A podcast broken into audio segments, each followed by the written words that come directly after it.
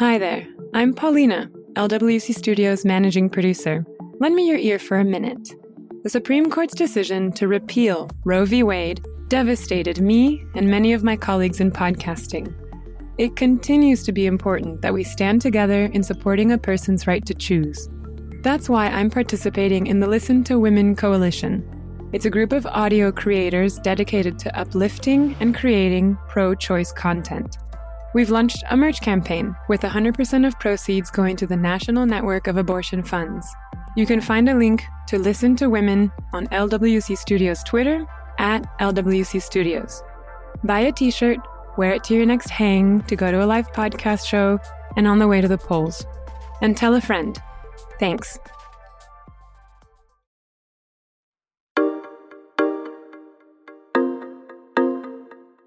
This is Feeling My Flow, a podcast where we see menstruation as an event that happens to all types of bodies. I'm Camila Kashani. My pronouns are she and her. We've talked to period activists on a few episodes before. To recap, an activist is someone who works to change laws and rules in their school, community, city, state, even the whole country. On this episode, we're talking to four teen activists in Colorado who got together to make an important change in their schools, and then they fought to change the law in their state. Our producer Mia Warren spoke to them in Denver, Colorado. My name is Jocelyn Gottfried. I'm seventeen, and my pronouns are she, her. I'm Julia Trujillo. I'm eighteen, and my pronouns are she, her as well. I'm Maya Westlar. I'm seventeen, and my pronouns are she, her. I'm Piper Acuff. I am eighteen, and my pronouns are she, her. When Julia and Jocelyn were juniors in high school, they started a new club. Here's Julia.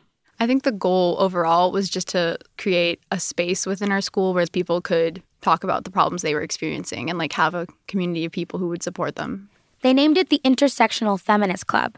A feminist is someone who believes in the equality of all people. An intersectional feminist is someone who thinks about a lot of different things, like race, class, or nationality, and how they affect the way folks move through the world. Back when Julia and Jocelyn formed the club, they didn't know if students would even show up. Our first meeting was kind of rough, honestly. Julia legendarily dropped an entire thing of guacamole on the floor. Yeah, that's how it started. But there there was it was cool because there was, like, a pretty good turnout from the beginning. And, like, it sort of showed that there was an interest in this and that people did care about it. Maya joined the club about a month after it started. I remember my first meeting. I walked in and we were all, like, making bracelets for a fundraiser. And just from the start, it was just, like, a super, like, chill environment where you could talk about whatever issues you wanted to. Maya and Piper have been best friends since the fourth grade. Piper joined later on when the club decided to tackle a new and challenging project. It all started when members of the club started reflecting on what a pain it was to get your period unexpectedly at school. You frantically run around asking all your friends if they have one. What we didn't know was that they did carry them in the nurse's office before, but it's honestly another thing that has a lot of stigma around it, because at the nurse's office, you have to put down your name, write how many you're taking. Even though the nurse's office had period products, not many students knew that. So the club wondered, what would it look like if the school bathrooms stocked products all the time for free? Providing free menstrual products in schools has been debated for years. But it's only recently that cities and states have started passing laws to provide products for free. New Hampshire, California, and Illinois have laws that require schools to offer free menstrual products. But in Colorado, many schools don't even provide them in bathroom vending machines. So in the spring of two thousand nineteen, the club came up with the idea of installing machines in their school bathrooms to give free products to any student who needed them. But the school administration wasn't really on board when they pitched it. They basically... They said that they kind of just came up with a lot of different excuses. They said there was problems with plumbing, which really doesn't make sense because, like, having more access to period products doesn't change the amount that people are using or flushing down the toilets. They said that there would be problems with fundraising, and so that's when we ended up fundraising our own money. And then they thought they thought that people would be, like, throwing them everywhere, and I don't know. There was just a lot of every excuse in yeah, the book. And also, then we debunked every weird theory that they had. When the school pushed back against their idea, the club stepped up its efforts. They decided to raise funds, then buy and install the machines themselves, without permission from their school. Piper was the treasurer, in charge of fundraising. Over the summer of twenty nineteen, the club raised one thousand three hundred dollars for the machines and products. Maya was in charge of planning. I had done research because the machines had to be approved through our district in order to be, like, in a school. Um, and then I had to go through, like, the price and, like, getting the money, like, officially into our school account and then finding the products. And then I can't order through the vendor, so then I had to, like, get somebody else to yeah. order. So it was just, like, this whole complicated and, yeah. thing. Maya figured out how many machines the club could afford with the money they raised and the prices of each machine, down to the cent.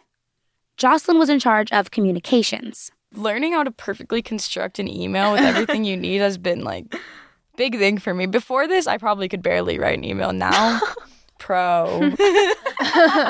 It took a huge amount of organizing and planning. And in December twenty nineteen, they celebrated in style. We did a little ribbon cutting. Oh, we came and did. learned how to stock the machines, and we were so excited. And we were just taking a bunch of photos and going around to the bathrooms. It was really cool. Party in the bathroom. Yeah. This was over winter break, so this was before, like, all the kids had come back to school, and they were pristine and beautiful. In all, the activists of the Intersectional Feminist Club worked for a year to get those machines installed.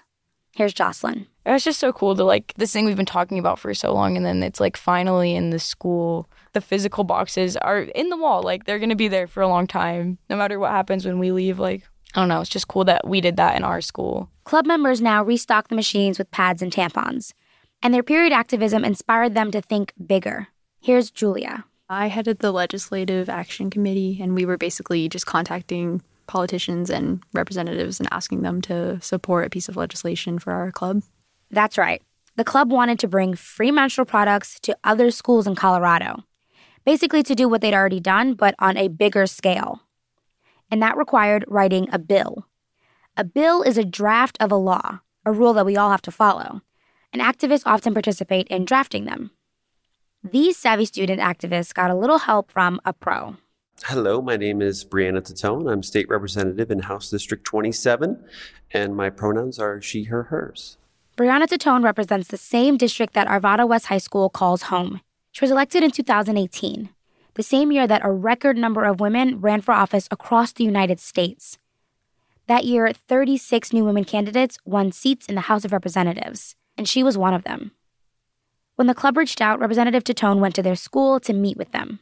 We all sat in one of the, I think, the teacher's lounge. And I said, you know, well, tell me, tell me what you want to do. What, what's this, what's this bill idea you have?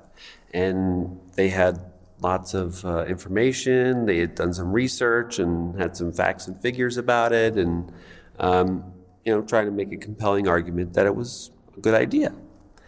And I said to them, I like the idea, but I'm not going to run the bill unless you run the bill with me, because this is your idea, and I want you to own this idea, and I want to help you develop it and get this idea out. So the club got to work.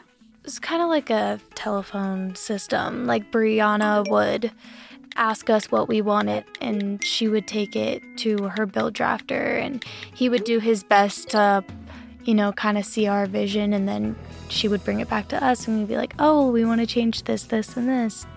Ultimately, their work turned into Colorado House Bill eleven thirty-one, introduced on the state House floor in January. Here's a quick rundown. The bill proposes that groups and organizations donate money to schools in Colorado with the highest reduced lunch populations. That info is often used to determine which schools have large numbers of low-income students. In other words, the bill is trying to encourage people in Colorado to help menstruators who can't afford period products.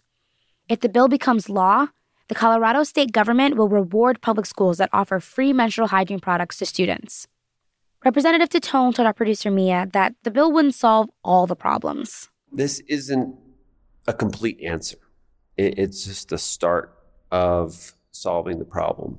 It's a way to get the conversation started. And the conversation has been kind of ignored and overlooked, and people find it difficult to talk about. I was trying to get some other legislators to run the bill with me, and they said that they would have a hard time talking about tampons in front of the House. And that's part of the problem, is that they don't want to even talk about it. But the problem isn't going to go away unless we talk about it. On February sixth, it passed in the Education Committee. The vote was eight to five. When we recorded this interview, there were still a few steps left before the bill could become law. But when the coronavirus hit Colorado, the governor slashed the state budget. All bills that were considered non-essential were killed. Julia, Jocelyn, Maya, and Piper were really bummed out about this, but they were still happy to start a conversation about periods in their local government. And they convinced the two largest Colorado school districts to install products in all their schools. The activists say they've learned a lot from Representative Titone. She's smart, but she doesn't ever make us feel like we don't know what we're talking about. Like, I always feel so heard by her, everything we say. Like, it's like a real conversation, not with someone who's in power over us, but with someone who, like, wants to give us power, you know? Julia and Jocelyn say they learned a lot about themselves, too. I've, like, learned to advocate for myself and my beliefs through this. I don't think I'm a very, like, outspoken person. Like, I'll settle for things a lot, but I've learned not to do that as much and to, like, really stand my ground. I'd say for me, it's just so rewarding to see people, like, get to know each other and, like, actually have, like, a community. Like, from the beginning of our club to now, like, the people in our club come every week and they know each other, and it's people who wouldn't usually talk to each other. Maya is even considering going into politics one day. This is something that I want to do one day. And it's not something that, like, I did on purpose. Like, I kind of just found myself in this project. And I was like, oh, my gosh, like, I'm learning all these things that I can take into the next, like, years of my life. At Feeling My Flow, we love stories like this one. Young people getting involved in what matters to them and making a difference. Feeling My Flow wants to help you start important conversations at critical moments, like when you're organizing for change in your community. You can read more about Colorado House Bill number eleven thirty-one on our website. We posted a link there. Feeling My Flow is a production of Lantigua Williams and Co. We're here to inform, entertain, and empower. Ask your parents or an adult if you can visit us at feeling my flow, that's F L O, dot com, or connect with us on social media at FlowPod, that's F L O underscore P O D, on Twitter and Instagram. This episode was produced by Mia Warren. She's our executive producer. It was mixed by Kojin Sashiro. Our sound engineer is Cedric Wilson. Our assistant producer is Emma Forbes. I'm Camila Kashani.